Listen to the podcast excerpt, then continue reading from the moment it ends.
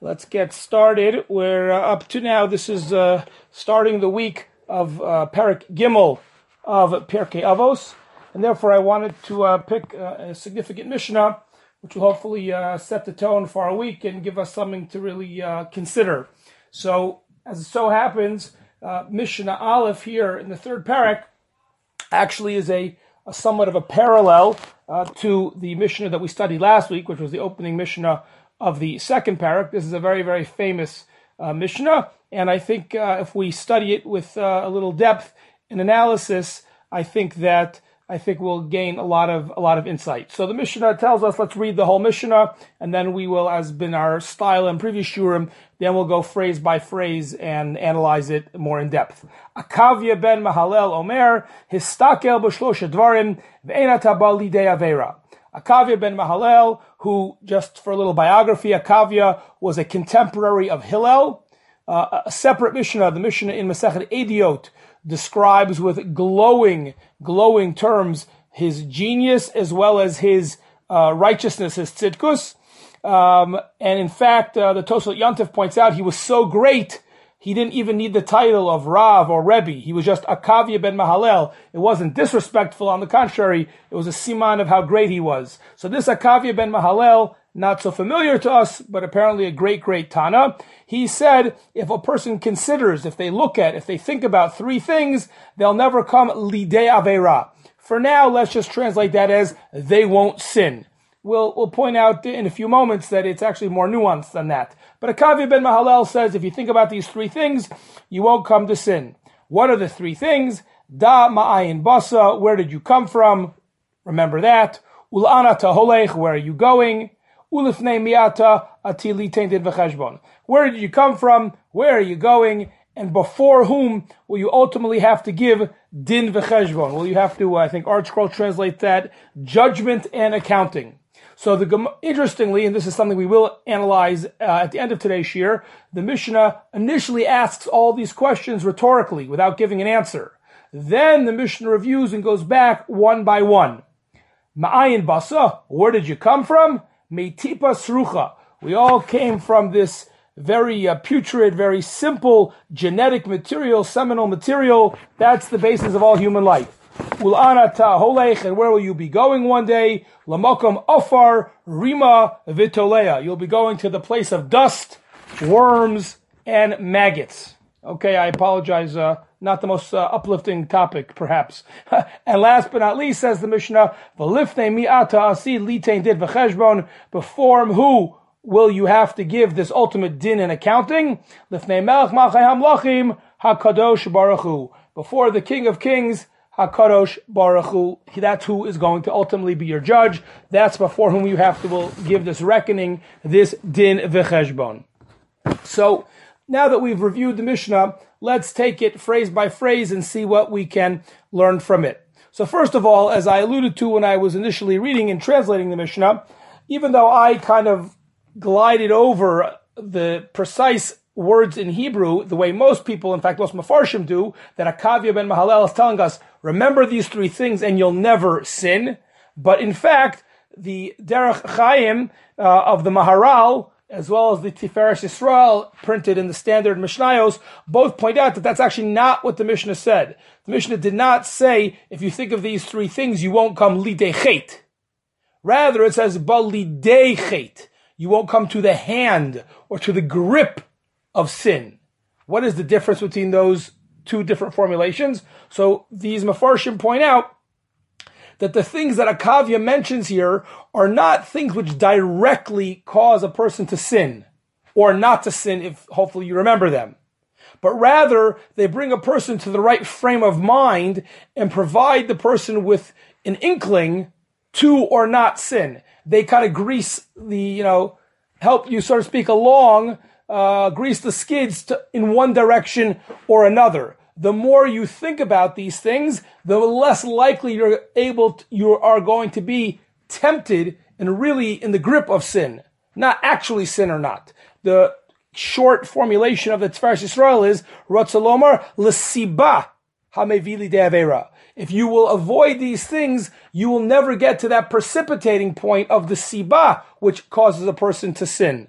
And he points out, as a mashal, it's like the yad of a keli, right? The handles of a pot or a pan, the handles of a utensil are called the yadayim. So just like a person holds the kli, you're not actually holding the kli, you're holding the handles of the utensil. So too, says the Medrash, says the Mefarshim, these things, if you think about them, if you remember them, you'll never come even to the handles, so to speak, the things which would bring you into the grip of sin. So that's just, again, a slight nuance. No one is saying, the Mefarshim claim, Akavya ben Mahalel is not saying that these are automatic, zero-sum game. If you think of these, you won't sin. If you do think of them, you will sin. It's not automatically that you'll be saved. And even if you don't think of these things, you're not automatically going to sin. Of course not, the Mefarshim explained, but rather it's lidei chet. The more you think of these things, the more likely you are to avoid even the grip, the temptation of sin. On the other hand, if you don't think about these things, doesn't mean you will sin, but it does mean you may have to confront the sin in a more direct way because you'll be more tempted by your surroundings. Okay, that was kind of as an introductory comment. Now let's take each of the specific things of advice that Akavya ben Mahalel suggested, and let's see how we understand them. So the first said Akavya ben Mahalel is, remember where you came from, the tipa serucha, the very basic genetic material that is part of how every human being is born. So there's a group of commentaries here in Pirkei Avos. The Rambam, first, I'm going in chronological order, all in Rishonim. The Rambam, Rabbeinu Yonah, and the Bartenura, who all say, and this kind of dominates our understanding of this Mishnah, they all say, what is the purpose of remembering where we came from, that we all come from this basic genetic material? The purpose is to teach us humility. And why is that so important? You should realize you think you're all hot stuff. You see yourself now in your fully formed, maybe very successful, strong, powerful form. Remember, you started off with something very, very simplistic, very, very nothing, just a drop of seminal fluid. That's how you started, nothing. Why is that so important? Because they point out that arrogance, the opposite of this, if a person is arrogant, so first of all, arrogance is itself a sin. To be a Baal Gaiva is a sin. But more importantly, for our purposes, the more arrogant the person is, the more likely he or she is to commit other sins, right? Because when you're arrogant, one of the things that everyone who's arrogant suffers from is, no one can tell me what to do, right? Not my spouse, not my rabbi, not my boss, and not even the boss, HaKadosh Baruch Hu. The more humble a person is, the more likely they are to hopefully follow both the letter and the spirit of the law. And therefore, says Akavya ben Mahalel, the first thing, the advice he gives to avoid really coming into problems, being tempted by sin is, remember where you came from. It was very, very humble beginnings, and therefore, that will keep you humble. Okay, that's the first suggestion of Akavya ben Mahalel to avoid coming even to the temptation or the grips of sin.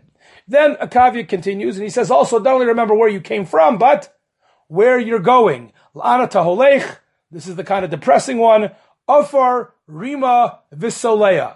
Right? We're all going to be worm food. And again, this same group of three Rishonim, the Rambam, Rabbeinu Yonah, and the Bartenura, all point out what is the additional benefit. In what nuanced way does Akavya ben Mahalel think that this will help us even more than remembering where we came from? So they explain that whereas thinking about where we came from will keep us humble, if we remember or think about where we're going, that is intended, they say, to remind us that physical pleasures are fleeting. At the end of the day, there's only so much physical pleasure, so much hedonistic pleasure a person could pack in to their 120 years. But at the end of the day, easy come, easy go. At the end of the day, we're all eventually going to be from dust to dust, and you don't get to take the pleasures with you. That lifetime of hana, that lifetime of tainug, that lifetime of taiva that you spent pursuing, and maybe you even were successful with money and other pleasures of the flesh, they're so temporary. They're so fleeting. At the end of the day, you're barely going to have them. And that should force us to ask ourselves the question. Again, it doesn't guarantee we won't be tempted. That doesn't mean we won't enjoy them in the moment that we have them. But if we realize how fleeting they are in the scheme of things, then hopefully, says Akavya ben Mahalel, we won't be as focused on pursuing them. When we realize how temporary they are, so then it's like, what's the point? I mean, if I could benefit them without any downside, okay, but should I really be spending X percentage of my life, all my working life, to make more money or running after other pleasures of the flesh? For what? It's such a temporary pleasure. The more you realize how temporary these pleasures are, the more it has the ability to completely reorient ourselves and change the risk-reward ratio. Now, obviously, that phrase you will not find in the Bartenura or Rabbeinu Yonah, but I think that's really what they're getting at. The Medrash Shmuel and the Tosfos Yontif point out that that's actually why Akavya uses the present tense. L'anata holech, not yelech, but holech.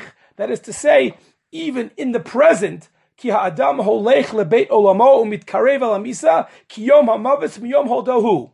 Again, it's a very, I wouldn't say cynical, but it's certainly a glass half empty, but it's a way of looking at the world, which is to say, from the moment we're born, every day we live is one step closer to dying. Now again, there are many, many Makoros, not the Mishnah we're studying today, fair enough. But there are many Makoros that speak about how not to look at life just as, in a very depressing way, and how we have to make the most of our time, fair enough. And that's, the other side of the ledger, but, that's not, in the limited time we have today, that's not the purpose of this particular Mishnah. But what this Mishnah is telling us is you have to realize, not only does no one live forever, every day we're alive, we're one step closer to whenever each one of us have that expiration date, right? We all imagine, or we're scared of, I speak personally, can you imagine, you had that doctor's appointment, the doctor would say, I can only give you 6 months to live, 4 months to live, 1 year to live. The truth of the matter is, every one of us have that X months to live. We just don't know how many months it is, but it's already been determined. And each day we are alive, we're getting one step closer to that.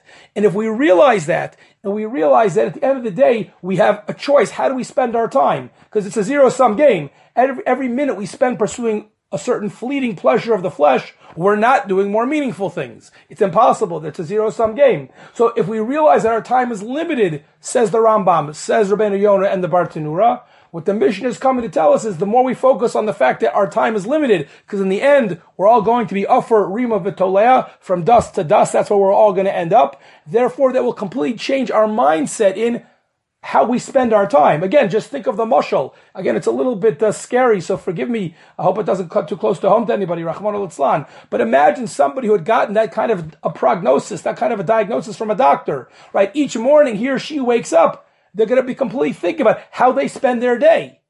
Now, they may say, even though I have only X months to live, I got to earn a living, I got to earn money for my children. I'm not saying they're going to spend their whole day saying Tehillim all day, but it's going to completely different way of thinking about things. It's going to completely reorient their risk-reward ratio. And I think that's exactly, says the Rambam in these Mefarshim, that's what Akavya ben Mahalel is trying to teach us in this second phrase. Remember where you're going. It's all temporary. Doesn't mean it's not worth it. It's not belittling Olam Hazeh. This is not saying that there's nothing enjoyable about this world. You can be very real about it and honest about it. Yes, there are pleasures of the flesh. There are things we enjoy. There are things we'd like to accomplish and experience. But when you consider how fleeting and temporary that is, vis-a-vis, on the other hand, an eternity in Olam Haba, well, which one would you rather invest in? The long-term investment, the one that will have dividends for thousands of years, for hundreds of years, or for the one that's only going to be lasting for another X number of years? So that completely changes the mindset. It doesn't guarantee we'll do the right thing, and not thinking of this doesn't guarantee we'll do the wrong thing. But the more we have this in our mind, and again, I think if we had this too much in the front of our mind, we might be depressed all day. But the more we have this, at least in the back of our mind, every now and then we ask ourselves this question, remind ourselves of this reality, so there's no question in my mind, that would completely reorient and change our risk-reward ratio. Okay, so that's the second clause in the Mishnah, the second thing that Akavya suggested we remember. And then the third and final one, which I want to spend the most time on, is the last thing that Akavya says. It's important to remember where you came from. Me'ayin basa. It's important to remember where you're going, because that keeps you humble. It's important, as we just got through saying, to remember la'anata holech, because that will hopefully remind you that even as enjoyable as certain things in this world are, they're only temporary, they're fleeting, and therefore we will hopefully give the right, not the disproportionate amount of focus on those things. But then last but not least, says Akavya, you know what you really have to remember? Lifnei mi ata asid litein din v'cheshbon. In front of whom, eventually, who are you going to have to answer to? And that, of course, is Melech Malchei Hamlachim HaKadosh Baruch Hu. What is the purpose of this? If the first thing is to help us stay humble, if the second thing is to remind us not to focus too much on pleasure, so what's the third thing? How does that help us avoid the grip of sin? So here, the Rambam and the Bartenura and Rabbeinu Yonah, the three we've been using entire Mishnah, so here, on a slight nuance, they part ways a little bit. Both the Rambam and the Bartenura say, listen, if you'll realize that God sees everything, God hears everything, which is what we studied last week, in last week's year, in Perek Bey's Mishnah Aleph, if we realize that Hashem is not going to forget, He saw everything, He heard everything, He doesn't forget, and as we say every day in Shema, V'haya im Shamoa, there's Schar v'onesh. It's an axiom of Jewish belief, right? We're going to get rewarded, we're also going to get punished. If we think of all those things, says the Rambam, says the Bartenura, that will scare us into not doing the wrong thing, hopefully. That will scare us into doing the right thing. The more we can keep in a very, visceral and a visual way, the more we can really believe in Schar V'onesh, so for Shtetzach, it makes sense, the less likely we are to trip up, right? If you, every thief, every criminal only did what he or she did because they were convinced that they weren't going to get caught. At X percentage of the time, the police are not infallible, the police are not everywhere. A lot of times you can get away with things. But if you knew for sure, if you told the thief, if you told, God forbid, the murderer or whatever, the criminal, if you told him, for sure if you do this, the police are right there, they see, and they're not going to forget, and the prosecutor's not going to forget, you're definitely going to get in trouble. Remember, it's HaKadosh Baruch Hu's judging you. You can't avoid it. There are cameras everywhere. You're going to get caught. Would the person really sin?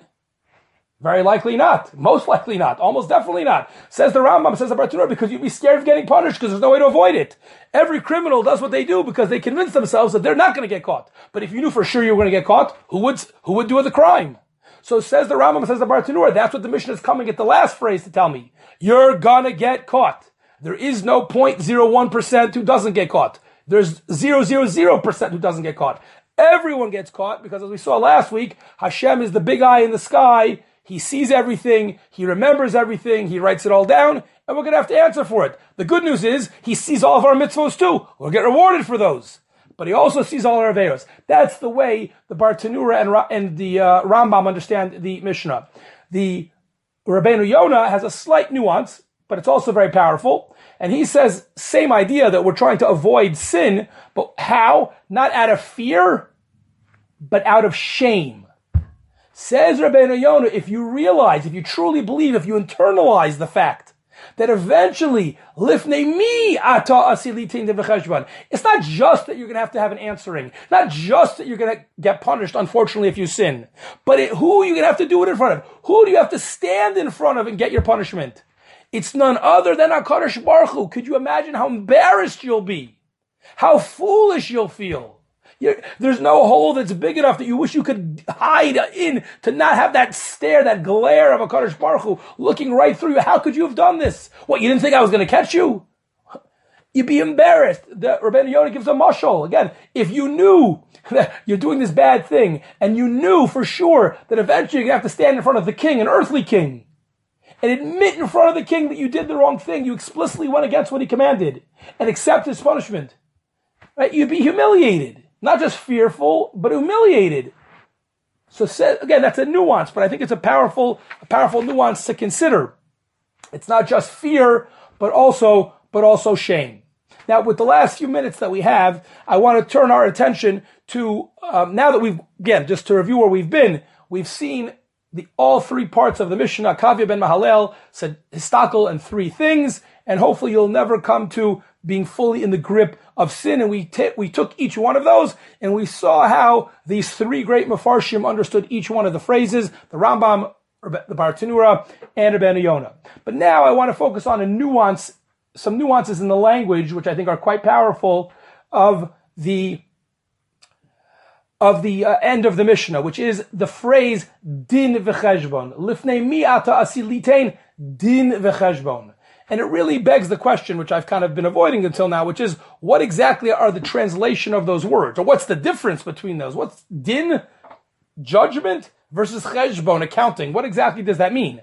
And why does din in the order of the Mishnah come before cheshbon? Very often, at least in modern Hebrew, you'll say, taseh cheshbon, calculate, add up everything that I did, everything that I owe, and then there's the final din, right? But the cheshbon, you would think, comes before the din. You don't do the din and then do the cheshbon. I mean, unfortunately, there could be certain contractors or other people, who know how the story ends, and they do the din, they know what they want, and then they'll figure out a way to make the numbers work. They do the cheshbon afterwards. But that's horrible, obviously, right? That can't be HaKadosh Baruch Hu. So why does cheshbon come before din? Plus, some of the Mefarshim note a nuance, which is, why do we say asid litain? You are going to give din v'cheshbon. You're the defendant, right? You're the person standing in the dock after 120 years. You're not giving a din. You're receiving a din. You're getting judged. You're not giving din. You're the recipient of God's judgment. So it should be it should say, remember who in the future you will be mekabel din, not litain din. So these are a number of the questions that Mefarshim asked, just on the nuances and the subtleties of the language here at the end of the Mishnah. So I want to mention briefly a few answers and then end with a really powerful idea. So first of all, the Maharal says, and this is, Tosfos Yontif quotes this, that it doesn't mean you're actually giving a judgment. HaKadosh Baruch Hu gives the judgment. What it means is that God's not going to judge you for no reason. God's not going to punish you for no reason. Remember, anything that happens to you, you caused it because of your actions. Personal responsibility. To the extent that none of this would have happened if you hadn't made the first mistake. You hadn't taken the first step down the road of sin. In that sense, it's litain. You did it in the sense that you caused the whole process to start. Okay, that's, that might be the simplest pshat in the Mishnah, although it's not, I would say, the most exciting or inspiring interpretation, but that might be the pashut pshat in the Mishnah.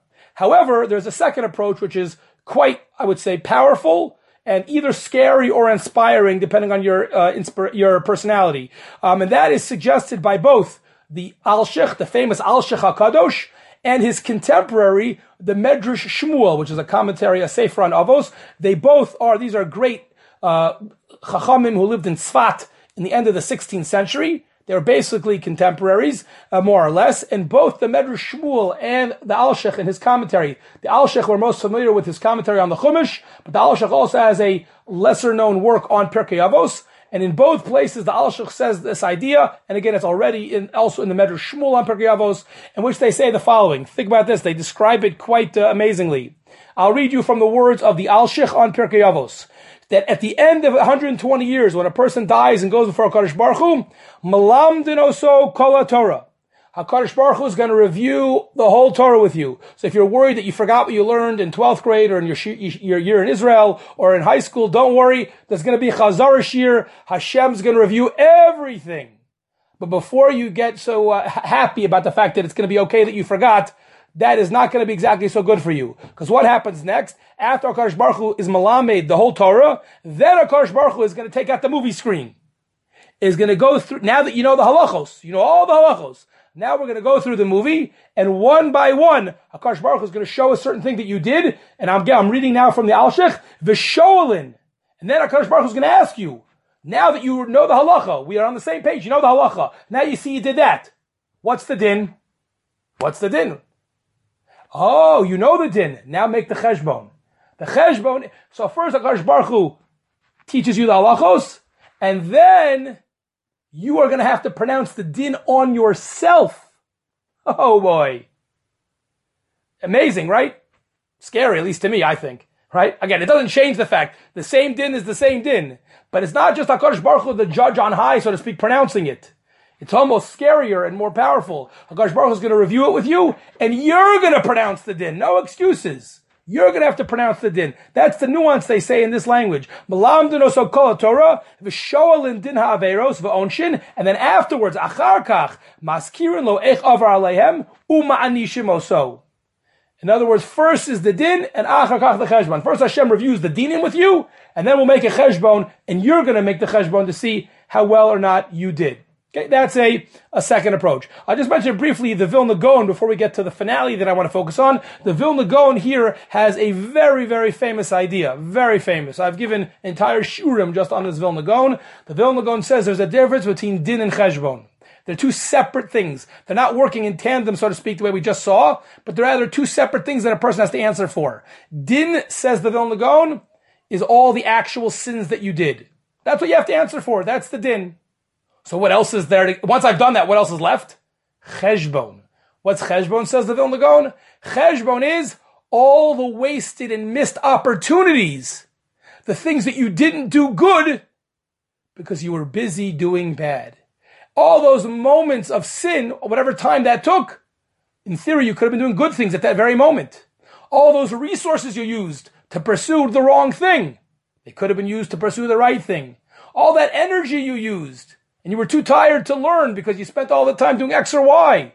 All the missed opportunities. Not, you didn't do an Avera per se, but you didn't do all the good things. All that good that could have been done. But it wasn't done because you spent your life or you spent time focusing on sin or actually doing sin, says the Vilna Gaon. You're also going to have to answer for that. Not only all the din, not all the averos you did, but all the good you didn't do because you were too busy doing the sins. That's din v'cheshbon. Last but not least, if you'll indulge me for a few more minutes, I just want to share your attention to something which to me is the most remarkable and inspiring and powerful part of this whole Mishnah. And that is something which I alluded to at the beginning of the Shir when we read the Mishnah at the first place, which is there's something really strange about the Mishnah. It's so verbose, it seems to be unnecessarily almost twice as long as it has to be. Why? Because the Mishnah, in the name of Akavya ben Mahalel, asks all three questions, but never answers them. Initially, they're all rhetorical. Then the Mishnah goes back and asks all three questions a second time, and then gives the answer. But you could shave a significant part of that mission off without losing any meaning, l'chora. You could have just said right away, Akavya ben Mahalel says, think about three things. Me'ayin basa tipas rucha, lanat holech ofarim v'soleya, lefni me'atad asidim de'v'cheshbon, melech malchem lachim HaKadosh Baruch Hu. But that's not what the Mishnah did. It first asks all three questions, then repeats all three questions with the answers. Bizarre. Now the truth is that the Tiferes Yisrael on the Mishnah, he says it's not so bizarre. This is the style of the Mishnah. He points out, for those who are curious, he gives one example, but he says there are many. If you look at the opening Mishnah in the 8th Perek of Baba Basra, he says the style is that sometimes the Mishnah first listens general things, and then it goes back and it repeats the general things and plugs them in. Maybe yes, maybe no. If he's right, it's not so exciting, and I'm not sure he's right. But that's what the Tiferes Yisrael says. But I want to share with you an idea which is, a drushi idea, but it's so powerful and it's on a deep level, it's so clearly true. And it's an idea that I found in two completely different sources. One, which I first found it from, is the Zichron Shmuel. That is a collection of essays and speeches from the famous Ponovich Rosh Yeshiva, Rabbi Shmuel Rozovsky, most famously known for being a tremendous genius and a lamdan, but he also, in that collection of books, of articles, also has hashkafic pieces. And in that piece, he has an idea, which I then saw was said hundreds of years before him by the great Hasidic master, Rabbi Elimelech, Elimelech of Lizhensk, and his sefer Noam Elimelech. So you put together the Noam Elimelech of Lizhensk and Shmuel Rozovsky of Ponovich, and they both come up with the same idea. Amazing. And they say as follows. There are two sections of the Mishnah. First, where we ask the questions, then we ask the questions again. You know why? Because it relates to the fact that every person has to go through life worshiping Hashem from two different perspectives. And we each have to constantly be asking ourselves two different questions, or the questions, but from two different perspectives. And in order to be a true Oved Hashem and to be successful, here's the key. You need both of these perspectives. What are they? The first, again, I'll use terminology which is well known from other sources, but they both say this. Mamish, you can look it up. The Noam Elimelech is in Parshat Kedoshim, and in the Medrash Shmuel, in the Zichron Shmuel is in the back of that volume. They both say the same idea. The first time the Mishnah asks these questions, it asks these questions from the perspective of Gadlus Ha'adam, the greatness and the great potential of each and every one of us. Only the second time is it asking the questions from the perspective of Shiflus Ha'adam, the fact that unfortunately each of us are weak, each of us in our own way are corrupt, each of us in our own way are hypocritical. Each of us in our own way do the wrong thing. That's part of the human condition as well. Hashem, if Hashem wanted malachim, he would have created malachim, right? Hashem created human beings because he knows that we're imperfect. So we have to remind ourselves, the only way to be truly successful in Yiddishkeit, in Avodas Hashem, is to constantly remember both. That we have tremendous weaknesses, but we also have the potential for greatness. If you focus on either exclusively, you won't be successful. Now, how do you read the Mishnah this way? It's amazing. It totally changes the perspective. They say the first thing a person every day, whenever their life, they have to remember is their greatness and their potential for doing incredible things. And therefore, ask yourself the question, says the Zichron Shmuel, says Rabbi Elimelech, where do you come from? Where do you come from? Ma'ayin Basa. I'll tell you where, says Rabbi Elimelech. I'll tell you where, says Rabbi Shmuel Rozovsky. You come from Achelek Elukam Imal. You have a neshama inside of you, which is a shtick. It's a piece of HaKadosh Baruch Hu, no less. You're not nobody. You have a bit of HaKadosh Baruch Hu inside of you. You're incredible. Me'ayin Basra, do you know where you come from? It's like that kid, who has no idea who his parents are, his grandparents are, great-grandparents. He goes away to some place, he's in Israel for the year. He goes away for Shabbos. He's like, you're so-and-so's grandson. You're an anicle from so-and-such a Rebbe. Do you have any idea where you come from? And most of the time, the kids have no clue. They can't appreciate it. So that's what the Mishnah is telling us. Akavya ben Mahalel, you were thinking of sinning. You would do a sin. Do you know who you are? Do you know where you come from? You have a chelek elokam imal. You have a piece of HaKadosh Baruch Hu inside of you. Oh, if that's not enough, a second question. La'ana taholech. Do you know where you're going? Do you know what kind of reward is promised to you if you'll do mitzvos? Olam haba, eternal bliss, eternal closeness to HaKadosh Baruch Hu. How could you possibly waste that on some fleeting pleasure, some fleeting temptation? Do you realize that you're giving up? It's ridiculous. It would be like someone who says, they say, if you go to the office now and you spend a few hours in the office, you're gonna have a guaranteed $1 million deal. The guy says, forget about it. I want to go do this. I'm gonna go to an arcade and play a few, video games. You're crazy. You're giving up some long-term incredible good for some short-term pleasure. Do you know where you're going? Godless Adam. If you live a life of righteousness, you can have an unbelievable olam haba. And then, lifnei ata mi'asa litein din b'cheshbon. Do you know who's going to judge you? So here Shmuel Rozovsky adds, this is also part of the same theme. Because we know in this world, when you get judged, the Supreme Court or the most chashuv judge only judges the most important cases. You think what do we always tell ourselves? It doesn't really matter if I sin. It doesn't really matter if I do the right thing. Who am I anyway? Who really cares? Really? If who really cares about you? If who really cares about me? Would HaKadosh Baruch Hu himself, Bechvodo V'atzmo, be the one judging you? This is not some night court judge. This is not some guy who failed out of law school. It's HaKadosh Baruch Hu himself is the judge. Would he be judging you if you weren't important? Don't forget how important everything you do is. The consequences are tremendous. It's incredible. All that is the first half of the Mishnah. But you know what says the Mishnah? Says Akavya ben Mahalel, that's not enough. The reality is, it's good, it sounds good, it can be inspiring, it helps us feel good, but sometimes that won't be enough to keep us away from sin. Sometimes we have to ask ourselves the same questions, but from the opposite perspective. Not the godless Adam, but yes, the more depressing but real part of us who also, the shiftless Adam. Do you know who you are? You come from nothing. Who are you, a Balgaiva? You think you're so special? Look what you come from. Ooh, you think you can enjoy the world? It's going to be so great. You're going to be worm food in a few years. It's worth it for you. And you think you're going to get away with things? You think you can skate free? HaKadosh Baruch Hu's going to judge you. That's scary. Whoa. The same three questions, but from two opposite perspectives, yielding two completely different types of answers. Which one should be the primary? So it's not a coincidence which question comes first in the Mishnah. First is godless Adam. If that can work, let's be honest, we'd all rather focus on that anyway.